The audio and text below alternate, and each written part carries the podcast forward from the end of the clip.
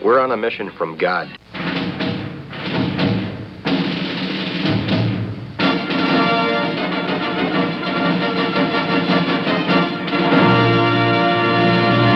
And now for something completely different.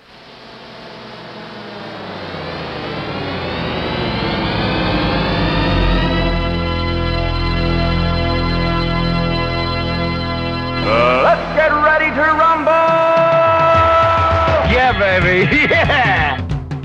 This is Pastor Jolly John Lekumsky coming to you from Northfield, Minnesota, and I have with me Pastor Matt Youngblood Clark coming to you from further south. Uh, it is summertime in St. Louis, uh, serving here at Ascension Lutheran in South City. and this is Wrestling, Wrestling with the Basics. And this, Matt, Matt, this is a special episode of Wrestling with the Basics, although, of course, all of our episodes are special. That goes without saying, John. Uh, but yeah, this is our Share-a-thon episode, and we want to thank the uh, uh, uh, people there at KFUO for allowing us to uh, to do our show on this special uh, Share-a-thon weekend. And, and Matt, why don't you tell people uh, uh, who who've turned tuned in here to listen to Wrestling Basics what what is Share-a-thon all about? Well, Share-a-thon is that uh, annual event with KFUO to uh, help to raise funds to support the mission and ministry of the radio station. Uh, usually, it takes uh, you know usually a few days uh, worth of programming where the main focus is that sort of fundraising. But KFO is doing it a little different this year, and I think it's a neat idea that uh, individual shows continue, like Wrestling the Basics. So we're still going to have our time in God's Word together this morning, uh, but also for individual shows and hosts to be able to talk a little bit about the importance of again the the mission of KFUO radio. So uh, KFUO, if you don't know, is listener supported. So when you tune into KFUO radio, uh, you don't hear commercials, you don't hear corporate sponsorships or things like that. It is uh, listener supported, which means that uh, you, the listeners, are the ones who help to fund uh, that station and make its uh, outreach possible. So it's because of you uh, that Christ is brought to people. Uh, Christ for you, Christ for others, Christ for the world. Uh, having a reach locally here in St. Louis, where I'm at, but all the way up into Northfield, Minnesota, where John is, and uh, far beyond that, even uh, through uh, the capabilities of the internet as well. Yeah, literally, literally around the world, we, we have gotten emails from people in Germany, from people in Australia.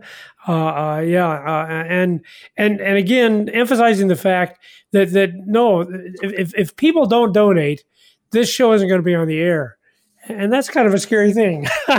maybe maybe I shouldn't say that because people are probably going, "Well, really? Do we want them to be on the air?" Easy as that. Don't donate. well, have we known that? uh, um, so, so again, uh, just a reminder. I, I want to plug one particular uh, uh, way of donating. It's because we do this. My my wife and I do this for our anniversary. Um, they have what they call day sponsorships, and, and you get to pick out a day, and, and you can do it to honor some event in your life, or you can do it to honor uh, a loved one on their birthday, anniversary, baptism, confirmation, graduation, whatever, uh, how special the day is. And it's only $480 a year, and that's uh, just $40 a month. And of course, you, you get the uh, license plate frame, which I think is a new. I think that's a new premium. I don't remember that from other years. No, that's thinking- new. that is new, um, and and I, I like what's on it. It's the really the the mission statement of KFUO: Christ for you, anytime, anywhere. Uh, and I love how that just summarizes things so succinctly what KFUO is all about. And, and if all you wanted was the license plate, okay, that, that's $120. At that level, you can get the license plate thing. But again, we're pushing, we're pushing the day sponsorship at 480 because you not only get that, but you get the KFUO t-shirt. And, and go online there to kfuo.org because they're really, really nice looking t-shirts. They didn't get our pictures on them this year. I was hoping for that, that they could have that picture of you and I on the back, but somehow that deal fell through. I don't know what But still, there. they're still nice t-shirts regardless. Uh, and I guess the only other thing we need to tell people is that uh, you can call 1-800-730-2727. So it's 1-800 730-2727 if you want to make your pledge to Shareathon 2020. Or you can just go to uh, text KFUO to 41444. And so you can actually make a donation via text. That was 41444. Thank heavens it's not 666. Huh, Matt? no, that'd be No, it's 41444. Or it's even easier. Just go on to kfuo.org and there's a button there that you can click to donate and uh, help help make uh, uh, programs like Wrestling with the Basics and other fine programs on KFUO continue to uh, be broadcast. Um, but let's actually talk about a reason why. let's give people a reason why they might want to support KFUO because we want to pick up some of the things we talked about the last two weeks. Is that okay, Matt, with you? Sounds good. Yeah, let's do that. All right. So, so I was talking about the story of Zacchaeus, uh, and I can't remember if that was last week or two weeks ago. Um, but I, I forgot to make the really big point I wanted to make. I got all wrapped up in the fact that I, I believe the story of Zacchaeus is kind of a summary of the Gospel of Luke up to that point. Uh, and in my fascination with that, I forgot to tell people the really great thing about the story of Zacchaeus. So, Matt, if you could uh, begin, uh, just kind of remind us what, who Zacchaeus is. Read, read Luke 19, verse uh, 1 and 2, if you would. Okay. Jesus entered Jericho and was passing through, and there was a man named Zacchaeus. He was a chief tax collector and was rich. So we talked about the fact that Luke is the Bible uh, book filled with stories about rich people. Uh, uh, don't give us the line from Mary to start off with, but can you tell us some of the other rich men that are mentioned in Luke and what happens to them? I think that's the crucial thing. Yeah, we we've talked a little bit about the the person who stores up uh, his abundance of crops for himself and builds bigger barns, and yet his life that very night is demanded of him. You know, all of his wealth is for nothing. Uh, and then Yeah, George, George the farmer. Did you know that? That's what George He has a means? name. I did not know that. Yes, it just means farmer. Yeah. Okay. George, just good, good Hebrew name, right? George. Yeah. Yeah. Okay. and of course, yes, like you said, build, builds the big barns, has the great harvest, and God says, "You fool, your soul is required of you tonight." What are the big barns and all the that money and wealth going to do you? All right, that's number one. Give us Exactly. And I think we had talked about uh, the the rich man and Lazarus. Wasn't that one we mentioned? yes, too? yes, yes. Uh, again, from Luke. Yeah, so so Jesus tells uh, the story about uh, this rich man who feasts sumptuously every day, and uh, Lazarus is the poor man who just eats the crumbs that fall from the, the table. And uh, the rich man uh, dies uh, and goes to hell. He dies apart from faith in Christ. The Lazarus, the poor man, he passes away and is carried to Abraham's side, and he's there in, in the presence of of his Savior. So, rich man number one, he's got a lot of stuff here in this life. Doesn't do him any good. He's a fool. God says your soul is required of you. Rich man number two, again, got a lot of things in this life, well blessed, and yet he just ends up going down to Hades. And then do you remember the third story, which, by the way, comes just just right before the story of Zacchaeus? Yeah, remember we that had third rich man? Yeah, that rich ruler, right? That asked Jesus, uh, "What do I need to do to to have eternal life?" Right? And uh, Jesus answers him, "You know what's in the commandments, right?" He starts to list those off, and uh, the man claims, at least, "I've I've kept all these from my youth." Uh, and then Jesus tells him, "Well, one thing you still lack: uh, sell all that you have, distribute it to the poor, and you will have treasure in heaven. And then come follow me." And then uh, when he hears that, uh, the the rich man departs and he's very sad and he goes away, which is a really sad line in scripture. Uh, but but he leaves. He chooses wealth ultimately over following Christ. Yeah, and, and the scripture is quite clear. He leaves because he had so much, because he was a rich man. So, no, he wasn't willing to give that up for Jesus. Um, and, and of course, all of these stories is actually a summary of what Mary told us at the very beginning of the Gospel of Luke. You're actually the one that quoted this uh, when we did this Bible study. Do you remember that passage? What does Mary say in his, her, great uh, uh, hymn of praise there at the beginning of Luke? Yeah. What yeah. happens to So the- rich people? Yeah, the Magnificat there in chapter one of Luke, uh, where she magnifies the Lord, and the uh, she says, uh, "Let's see here. Uh, he has brought down the mighty from their thrones, exalted those of humble estate. He's filled the hungry with good things, and the rich he has sent away empty." Okay, so that's the whole point.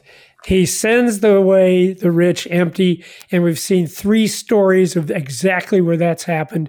And so, if you're reading the Gospel of Luke and you read the story of Zacchaeus, who was not just a rich man, but he was a tax collector. So, in other words, he not only was rich, but he got his riches through ill-gotten gain, filthy lucre, as as they call it. And so, you're already thinking, well, we know how this story is going to end. Zacchaeus, of course, will be sent away empty. But if you wouldn't mind reading verse 5, uh, and I think go all the way to the end, if you don't mind. Sure. And when Jesus came to the place, he looked up and said to him, Zacchaeus, hurry and come down, for I must stay at your house today. So he hurried and came down and received him joyfully. And when they saw it, they all grumbled. He has gone into the how he has gone to be the guest of a man who's a sinner. So apparently, everyone else had been reading the Gospel of Luke, and they too thought, you oh, know, Jesus reject this rich man. I don't know. I keep on reading. Uh, and Zacchaeus stood and said to the Lord, Behold, Lord, the half of my goods I give to the poor. And if I have defrauded anyone of anything, I restore it fourfold. And Jesus said to him, Today salvation has come to this house since he also is the son of Abraham. For the Son of Man came to seek and save the lost. All right. So all of a sudden, you got the surprise ending. It doesn't go at all the way we thought it should go. In fact, Jesus is joyfully going to this man's house. Salvation comes to the house. He's also a son of Abraham, even though he was a rich man. Uh, and, and here's my question to you, Matt. So, what's the difference What's the difference in this last story from the previous three stories? Yeah, I think the difference is uh, faith. Uh, he yes, yeah. The, he Jesus calls Zacchaeus by name, and uh, Zacchaeus, in faith, responds with this this faithful uh, this faithful response with his money.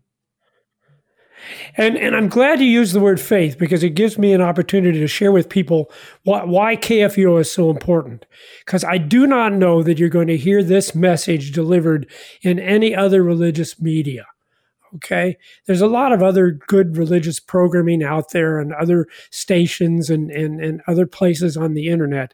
But I'm not so sure you're going to hear this taught as clearly as you will hear it taught over KFUO.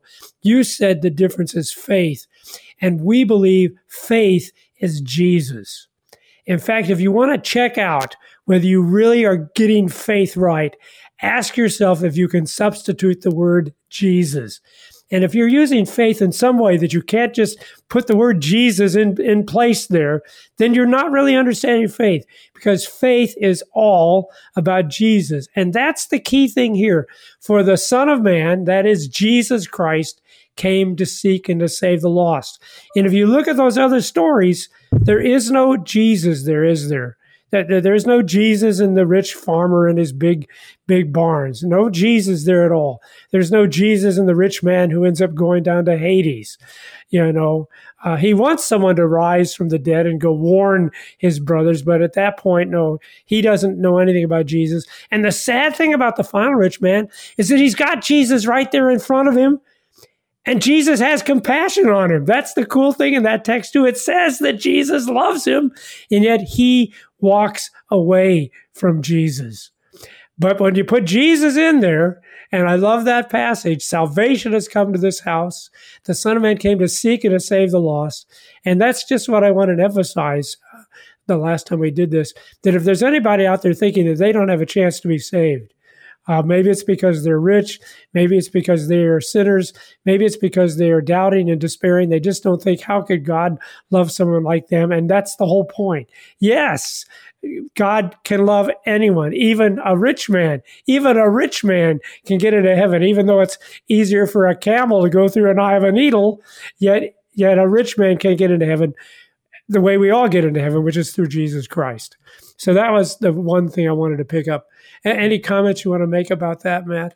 No, I think that's a great point, John, because I think that sometimes we just consider that eye of the needle passage.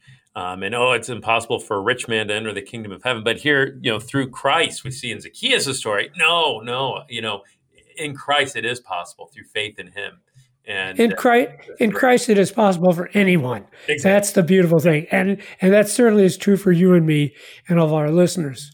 All right, here's the second little tidbit I want to pick up. You talked to us about Lamentations. yeah. So if if if we could learn to Lamentations one, Lamentations chapter one.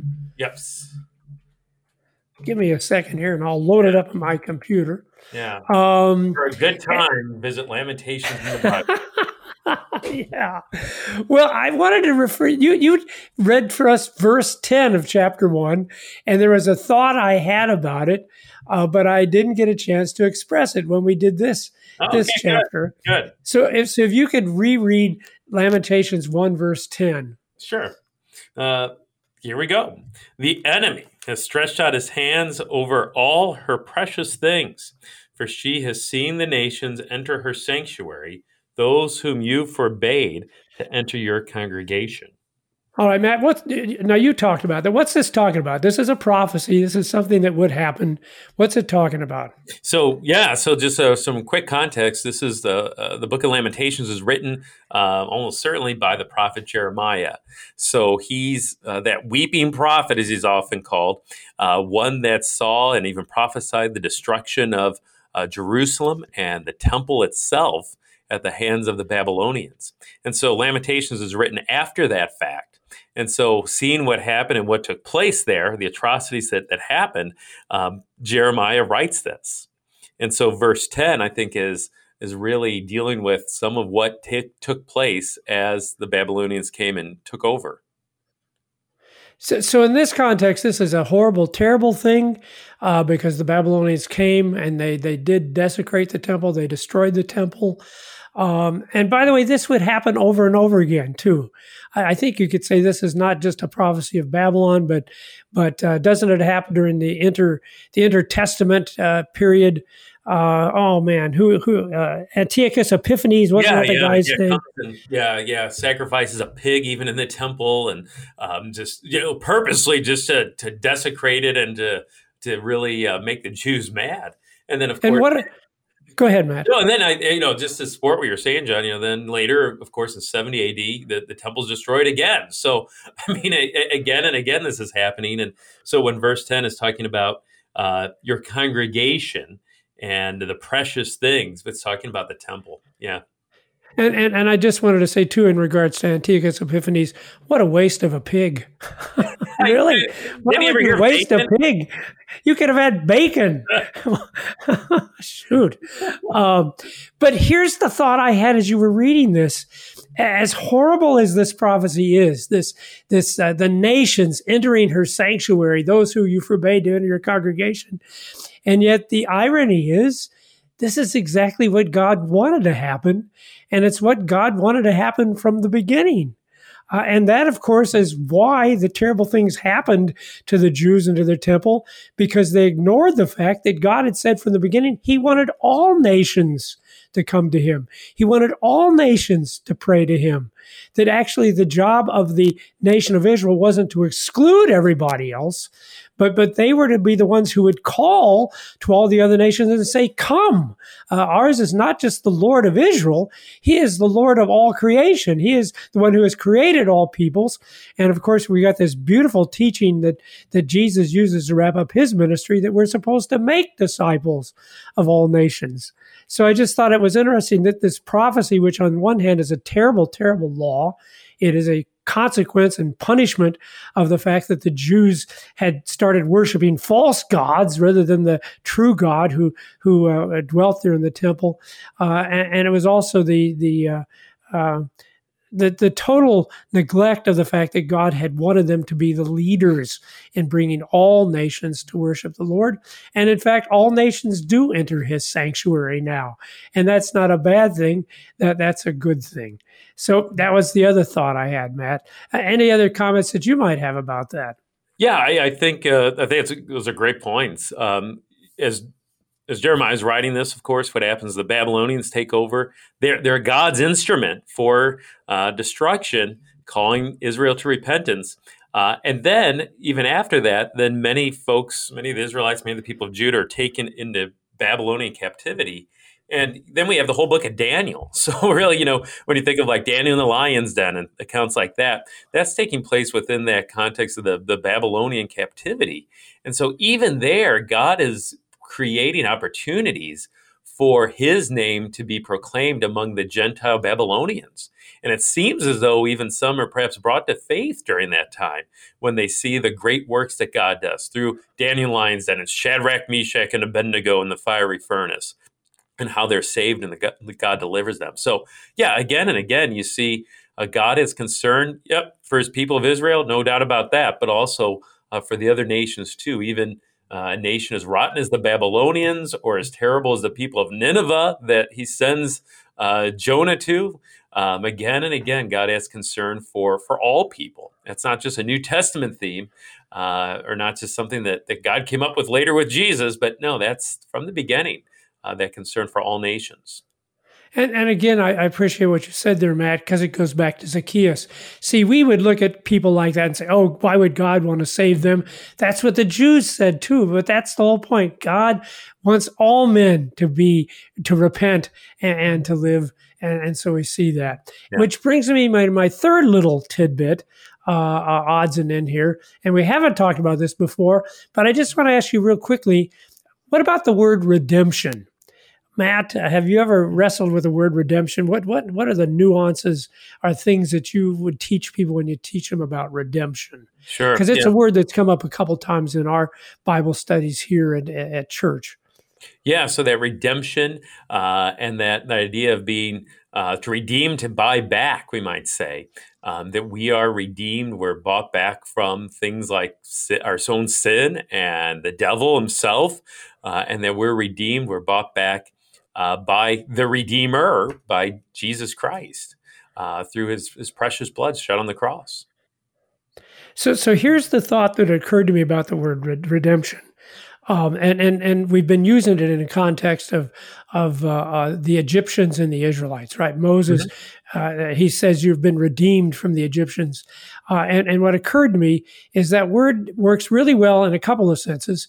Because if you read in the Bible, redemption is something that a kinsman is supposed to do for one of his family, right? So if one of your family members is taken off into slavery, it's your obligation as his kinsman to pay for his redemption.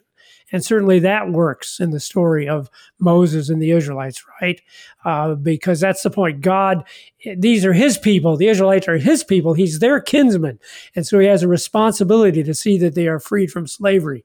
Uh, the other nuance of the word redemption is, is that it, it uh, um, oh, now all of a sudden my mind went blank. Just give me a second. Uh, um, uh, the, the, freedom from slavery. That's where it's often associated with with with people who have been enslaved. So you you pay the redemption so they can be freed from slavery. That certainly fits with the story of, of moses and the israelites uh, in slavery in egypt. But the thing that struck me that doesn't fit is what you just said. The word redeem means to pay a price and yet, God doesn't pay any price, does he, to free them from slavery? You might argue the Egyptians pay a price with the death of their firstborn and with uh, the chariots of Pharaoh being uh, consumed in, in the waters of the Red Sea, drowned in the Red Sea. But I'm thinking God doesn't really pay a price. And so here's the final thought I had, Matt. I think the word redemption is pointing ahead to what happens in the New Testament. It's like we're supposed to read the word redemption and say, well, I see where that fits in terms of kinsmen, in terms of slavery, but there's no purchase price being paid. And that's because it's a prophetic word pointing ahead to what Jesus Christ would do to free us from the slavery of sin and of death and the devil. And there a price was definitely paid, wasn't it, Matt? Yeah. His uh, uh offering of his life on the cross. Well, we are out of time, Matt. Can you believe that? That went by uh, fast, yeah. And and just real quick, if, if one if you want to donate, please uh, go to kfuo.org, click on the donation button there, or you can call right now 1-800-730-2727 and, and make wrestling with the basics and all these other programs on KFUO make them possible because they're only possible by your donations. Uh, this has been John Lekumsky and Pastor Matt Clark, and this is Wrestling, wrestling with, with the, basics. the basics. Thank you very much.